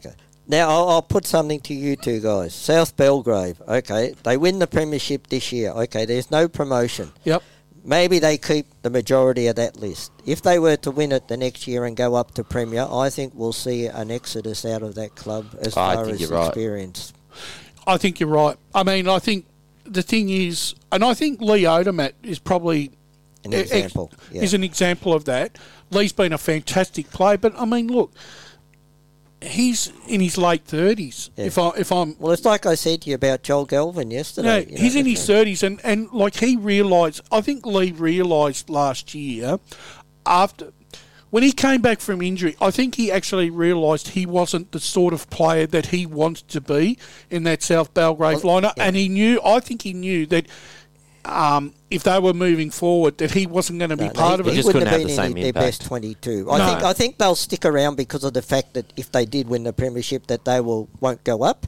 Yep. But then the next year going up a division, I think some of those guys that have been there, been there through the whole journey, I think they will move on. And predominantly, a lot of those players have come through Upper Gully, you know, as and Rowville. and Rowville. Yeah, they Yeah. have. So They have, yeah. So look, and t- like I said, they have they have totally maximised their potential in the last five years. Um, Yeah. South Belgrave, Yeah. and they've had a fantastic run. Yeah. And like I said, it it'll probably it'll continue this year, but it'll probably continue next year. Yeah. It'll just depend on, like I said, if they win the flag this year, I'll be interested to see who? how many players do front up again the Next year. year. Yeah, true. Wouldn't wouldn't Upper Gully love to have a few more of those back next year? Come down in That's right, Division Three next right. season. Can Actually, they get a few and Yeah. Well, the Come thing back is, there Well, they could. They could get some too. Yeah. That's right. because uh, look, we, you know, look, I've always believed, and I know Ben was sort of alluding to the fact. I think there are a lot of, you know, we live in a different era where work commitments are a lot, a lot, uh, really uh, are important now to a family, and players that were able to, you know, to be able to give time to their hobbies, and football is a hobby for a lot of them. Work's important. It's, it's bloody survival now. Yeah. yeah. Absolutely. Uh, looking at the Division One ladder, South Belgrave locked up premiership, uh, minor premiership there on top. Mitcham, Montrose, North Ringwood now in fourth, Beaconsfield in fifth. Wantirna South, the only side outside of the top five who can make it in sixth. Then Mooroolbark, Bayswater, uh, both out of the running this weekend. Croydon in ninth, and then Lilydale in tenth, yet to win a game. Just before we move on, just one word. Who's going to miss out? I think Wantirna South will miss out. Yeah, I do too. I'm sticking with Wantirna South to miss Yep. it. Fair enough. Yep. Jumping into Premier Division now. I'm trying to work out where to start. Let's start with the, the big game at Cheong Park, which we all probably tipped Rowville, thought they'd win comfortably, but you, Ray, mentioned that they don't play too well when they travel down to Cheong Park. Well, and well, look, they've played South Croydon in Division Three, Division Two, Division One, and they've always struggled at Cheong Park. Okay, last year was a phenomenal year. They won. They won Yep. out there. But no, going to Cheon Park, I know the Rowville faithful. We, we got that in the back of our minds, But- and yesterday it proved it. They did win though, so They they, did- did, hold they on did win. 13 13 91 to 13 8 86 South Croydon. So another heartbreaker for the Dogs who just haven't had any luck this season. But 15 points down at three quarter time. They came back in the last quarter kicking five goals. Mav Taylor was best uh, back at his best, kicking three. Stapleton listed as their best player for South Croydon. Wilson kicked four, and Matt Jones best on ground for, For the Rowville Dogs. yesterday, I think it was a victory for character. Yes. I think it was a victory for character because they were out of the, technically speaking, they were out of the contest by quarter time. 46 to 15. Yes. Right? They were out of the contest. Yeah. But as Ray has always alluded to, when you want to get back into those games, you've got to start somewhere. You don't have to overtake them in one quarter, No, no. right? And that's exactly what they did. You've It's- just got to outscore them in the extra three quarters. And the fact is that it's always it, it's like a Melbourne Cup, right? You, you're giving them a start, and then all of a sudden you start making you start making it through, and then all of a sudden you lift a cog and you find that extra, and that's what they were able to do. And Ray's right. Mentally, they have to they had to overcome a lot of things. And like uh, like I said, forget about whether it was a win for you know it was a win for four points. Yesterday was a win for character. That's right. And and what you got to realise, unless you, you see what's happening there, the whole dynamics of the Rowville forward line has changed since uh, Showermakers went out of the ruck. Yeah. Because uh, Wine now is playing his share in the ruck, and what that's done is bring Flakemore in as the key forward. He kicked one yesterday, but uh, last week against East Ringwood, I think he kicked three. So they're not relying on Wine to kick goals like they were early in No, the year. But also they've actually had to. Well, the thing is, they've act, Rowville in, even though losing show makers has has been a blow, but it's actually given Ben Wise a chance to To, to, to experiment, right. once again and, and work out and and f- because he might need to use Wine in a forward capacity Yeah. in a final, but he also knows that he's got Wine in his back pocket to use in the ruck. But what and what he does, those ruckmen aren't going off the ground. They're going to full forward No. to rest. You know, and they're going to full forward to rest. And and when you've got a big, tall full forward in there, irrespective, they've got the three young guys alternating in the ruck. So there's a big key forward that you can bomb the ball down there and hope that he can get it. South Croydon do it every. T- South Croydon really changed that mould when they bu- brought Max King Max to the King, Queen. that's right. Right. Normally, in years gone by, the the ruckmen were rotated off the ground every seven eight minutes. Yeah. Now the good ones are playing at full, Full forward. forward, exactly Yeah, it can have an impact there. Yeah, absolutely. For South Croydon, it's just been a year that they want to forget. Yeah. However, I'm mindful of the fact that Ray said something at the very, very start of the season, right? And um, not because he didn't want to say it, but he felt that that South Croydon were on the verge of a bit of a slide. Um, he just felt that their personnel just looked like they were just starting to run out of petrol tickets a little bit. Break. I said that they they're a side that leak goals in a hurry. They can kick goals in a hurry, but they leak goals into the opposition in a hurry. And the fact is that I, I I've been worried about them um, myself. I think where the alarm bells for me was the day Vermont beat them Yeah. after that North Yeah. Ringwood game. Vermont came out and touched them up at Cheong Park, and I thought mm, something's not right there. And then when we did them on Match of the Day against Norwood, they were uh, completely out of sorts all day. Outclassed in the end. Um, and Wilson's a fair footballer, but he can't he can't carry a forward line when they can't get the ball to him.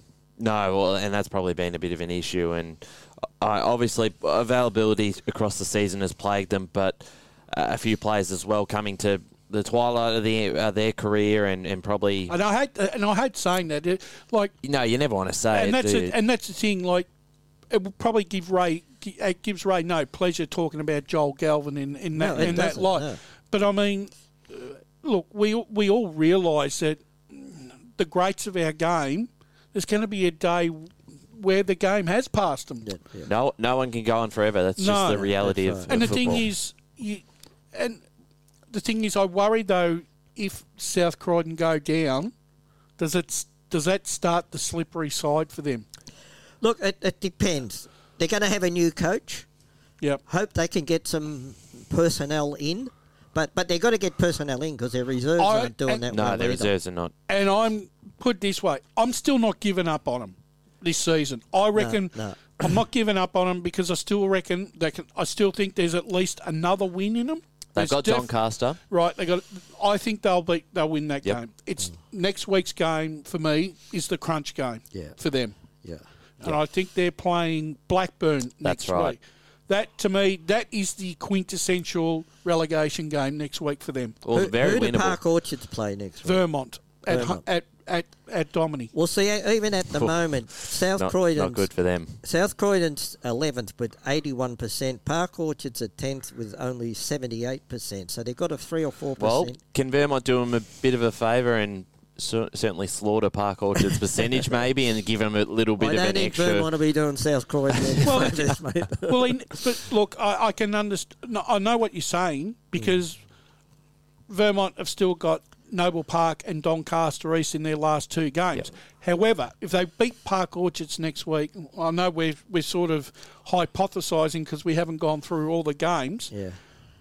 But Vermont, after their win yesterday, the worst I think that they can finish is fourth.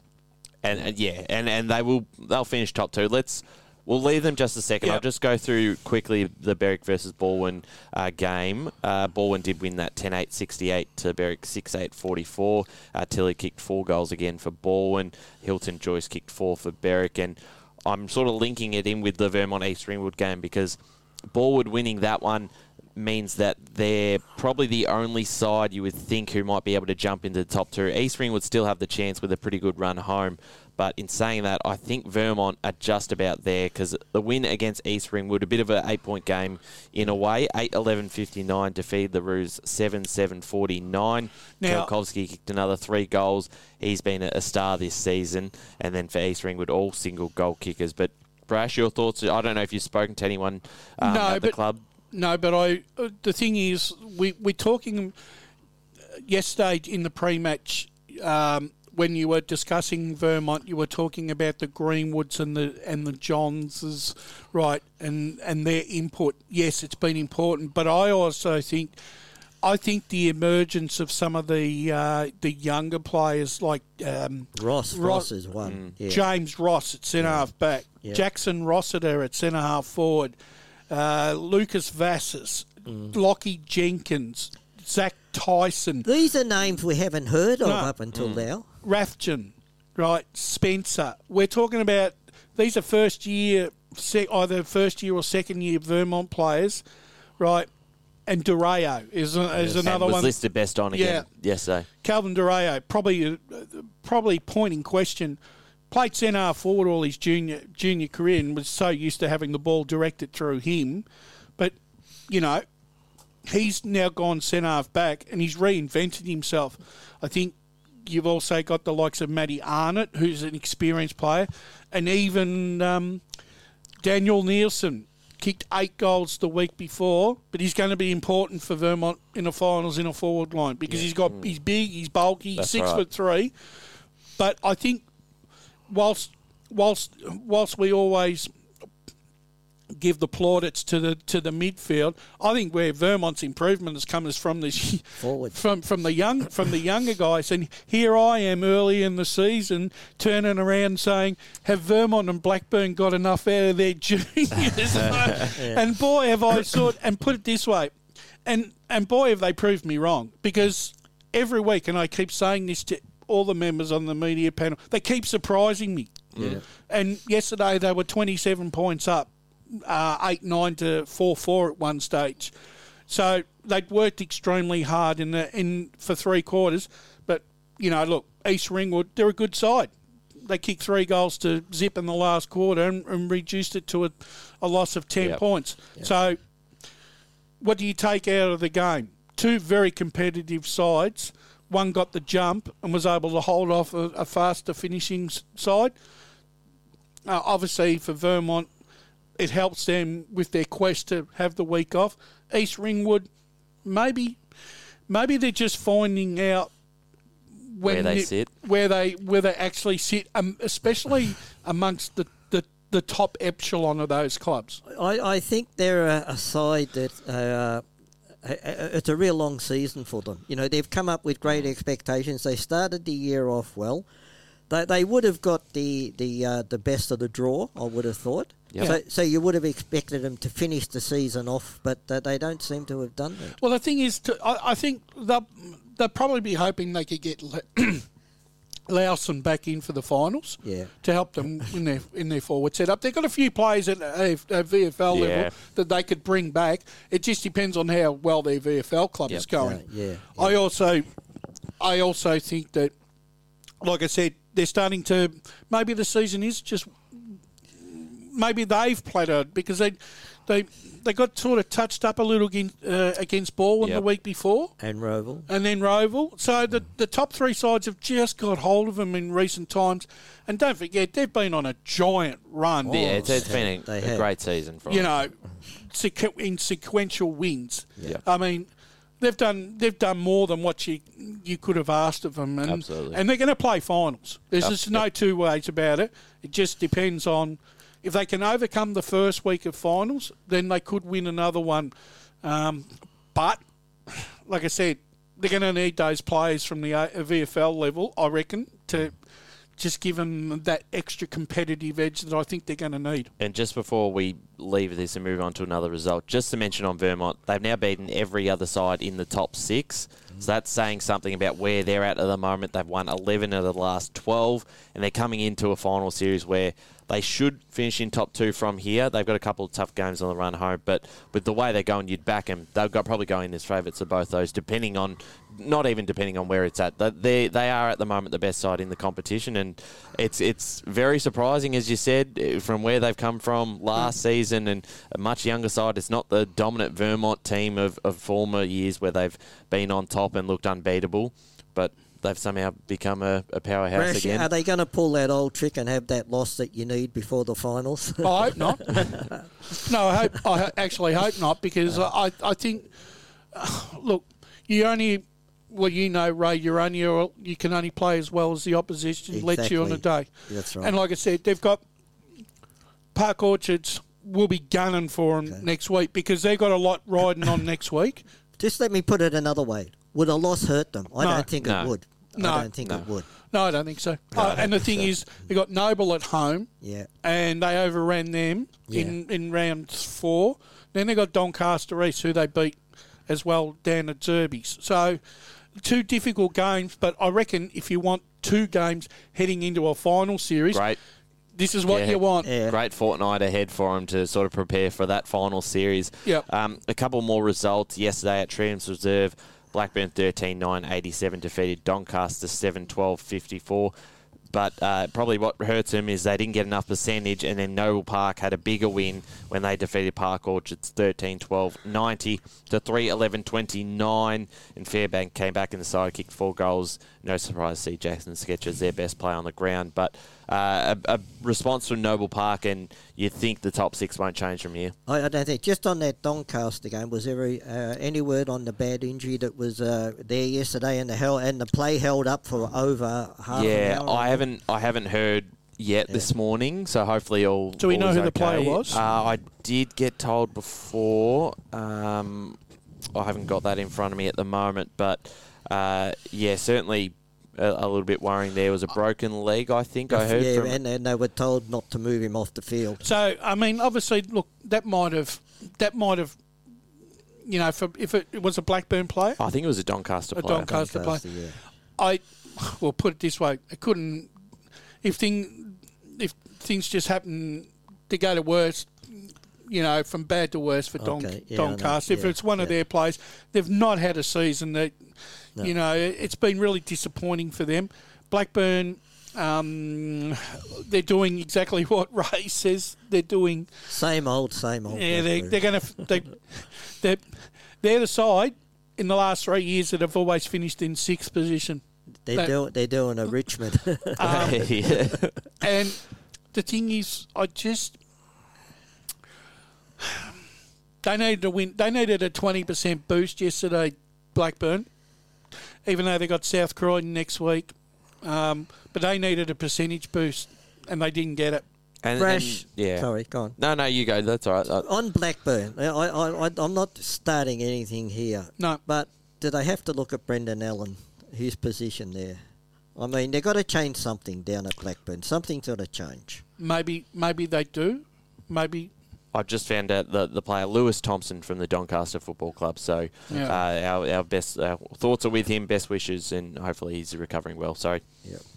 Well, maybe maybe they do. I that possibly and Mind you, I think if he come available, he'd get a job anywhere else in the Eastern Football League Oh, straight no away. doubt. I think Brendan- But but I just think sometimes, you know, it's a, as a- look. I say it the same old, and you you say the same thing. Finish six all the time. You know, you've got to change something. And you know, I know he's a likable guy, and, and he's done a reasonable job down there. But are they going to finish sixth again next year? They've got to change something. I think Blackburn. they haven't been That's the, they haven't been the same side since Jake Hammond's left the club. well, exactly. um, uh, because he was mercurial. He was someone that you could play through. He was he was taking the opposition's best backman week in week out, and at times solidly beating them consistently. Um, I do like some of their younger players. I just don't think that for all, all the dominance they've had in their reserve grade, Exactly. I don't. There doesn't seem to that success or that that consistency of player hasn't been able to find its way into their into their senior Okay. lineup. I'll ask you another question about it then. Vermont lost a lot of players from the reserves a few years ago because they weren't getting an opportunity in the seniors. Do you think that this could be happening at Blackburn with the results their reserves have had over the last few years? More than more, it could possibly. I don't know if there's been the same exodus. No. However, I have seen like, I have seen on the on the list Yeah. that there have been some Some pl- players and, have left. and you don't need a huge exodus. You just need two or three of the better reserves players who say, "Well, look, I'm not getting go, irrespective of what club it is. I'm not going to go." And they get offers from a, a lower division, and they go there. I, I think one of the. I also think too. I, I think Reed's been an important loss for them because he Crucial. he's been he's he's sort of like the glue man, Jason Reed, but he he's got a bit of grunt about him. He's got a bit of. Um, he's got a bit of feistiness with you know. Sometimes you've got to have a bit of mongrel Yeah, in your side, yeah, yeah. and I reckon Reed gives them that. He gives them presence. I look, you know, they've had problems with their back line. They had Max Otten, who's in and came back and left again. They've relied on Faulkner. I, I think one of the more interesting players for them, and I reckon this guy, I reckon he's he's a young guy, but I reckon he's got he's got a big future at Blackburn. That's Charlie Oglethorpe, number seventeen, blonde hair guy. I think he played forward last year, right? And I thought he was starting to make his mark, but I've seen him at times. He can't get near the ball because they can't get the ball to him, and I think Brendan's sort of been using him in different positions to try and get him into the contest. But I think some of the Blackburn players may be finding that um, maybe they're struggling because they can't find their position. Maybe the the position um, is not right for them, or do they have the? I, I kind of and like I said, this is I, I think Oglethorpe is is an example. Sammy Hudson. It's been a fantastic junior. He's only been the last few weeks has been consistently inside in Blackburn's um, 22. Sam Hudson's a fan- was an outstanding junior player, and is one of those players that I'm, I've actually wondered why he hasn't been able to cement a spot in a Blackburn side. That I, w- moving forward, if they if they have the same list that they have last year, I can't see them progressing up the No, ladder. I, I think that's probably their issue. That they won't get relegated, but they're going to probably be in that middle Yeah. part of it's the a bit ladder. like it's actually them and Norwood, it's a bit like no man's land, isn't Well, it? it's It is. good. Good. Um, talk. Uh, good time to talk about Norwood there. Uh, 11 15 81 defeated Doncaster East yesterday 11 9 75 in that game at half time. Norwood 52 to Doncaster East 16. And then the Lions fought back in the second half but fell six points short. And to your point, I, I, Norwood's a hard one to read as well because their form has been very inconsistent at their best. This is another big, a big scalp. That's I think their third big scalp for the season, but then they go uh, and lose games to Blackburn and sides even below in Park Orchard. So I just can't get a read on Norwood. And that's the thing. I think that'd be the thing, Ray. That'd be frustrating Ryan James, no Oh, end. It would be. It would be. Because last year they took big steps last year, Doncaster Mm. East, and became a player then in, in a final series. They won a final last year, and I thought I thought over the summer months that they recruited well enough, right, to see them go up a notch in the in proceedings. But they the thing is, they've played some fantastic games against some some really strong clubs and won. Yeah. And then as Ryan's articulated, the lose sides like Norwood and and, and Park Orchard's no disrespect, but Yeah. Doncaster East, if they want to be a side, a, a Premier Division side, they're going to look. They have to learn that they've got to put those sort of sides away, Ray. Brash, I look at Premier Division this year, and I think I think the home ground advantage is a thing that's fading because you look at Noble Park's lost more games Yeah. at home this year than. Pardon me, than ever. Doncaster East, that used to be a fortress going out there to play out there, and, and they've, They've lost. lost. the- Rowville beat them by 50 points there. That's right. They've lost games out there that they should have won. I'm just wondering whether this home ground advantage, particularly in Premier Division, Well, whether it's as, as strong as it used to be. let's just. I'll, I'll just go through my uh, thing here, and I've, I've just got to look at the. Right, you're right. The away, the away, the way has become a far more prevalent, except for a few sides. Park Orchards have. Um, Whereas all the other sides, a lot of the other sides, Blackburn real home record is, is important to them. Yes. But the the rest you've got, they're all in the minus, right? Compared, that's it, the away the away is the away Yeah. is is, Yeah. and we keep talking about. I, I, I think we're talking about. mm, Do we overrate the eight point games because now the fact that now that the four points are is the four points winning away is a bit more easier than what it has been in the past. Maybe there isn't as many eight point games as what we thought. No, you, you're probably right there, and and I think I think it's going to be a thing in the future because particularly next year when we have the equ- equalisation of the draw, everyone plays the same away and as home. I think it's going to be more pre- That's- prevalent. next I, I year. think right. I think it's look. It's like the AFL. Until you have a until you have a until you have an even draw, right? You're never really going to get a full.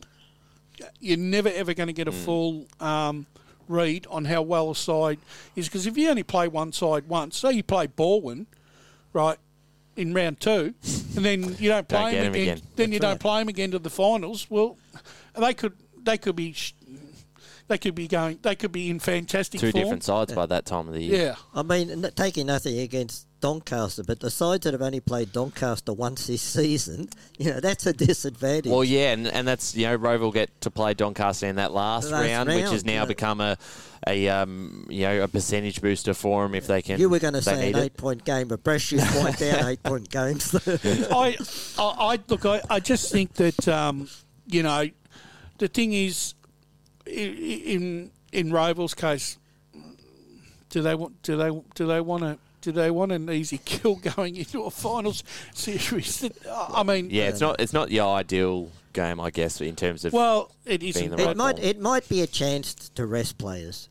That, Well, that's the thing. that's the other thing. That's Let's have a look at the ladder because that's quite important where Rowville is sitting because they're sitting second Yep. ahead uh, with a game and percentage clear is Vermont and then in third is Balwyn so they're in the same wins as Rowville but Rowville do have a better run home than Balwyn so I'm still backing Rowville uh, a game behind now East Ringwood in fourth and their percentage is quite low so probably not going to make the double chance now although mathematically still can Doncaster East in fifth they've got the nine wins Noble Park uh, in six with the uh, nine wins as well, or eight wins.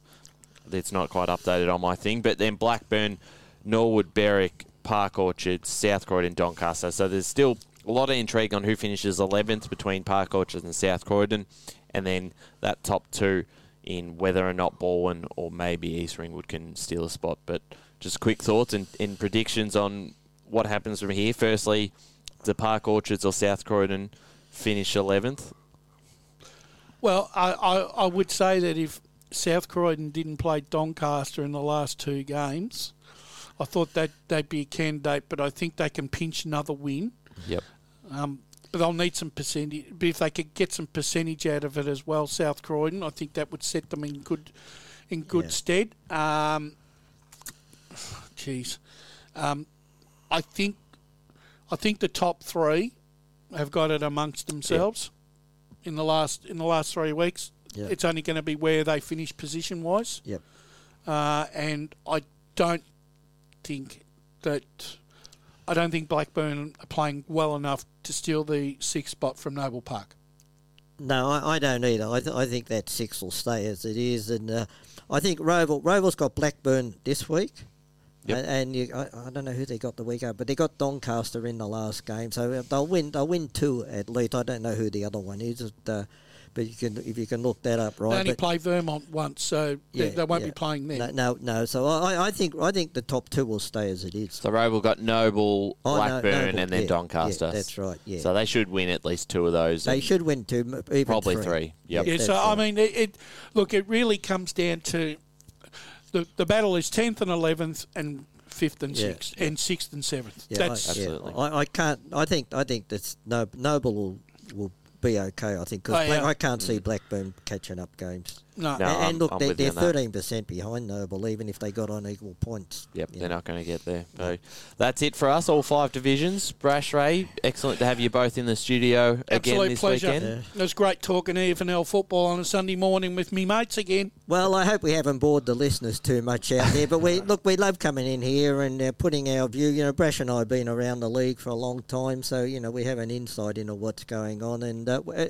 at the end of the day, if we've upset anyone, it's only our opinions. And we lo- and we'd love to be proved wrong.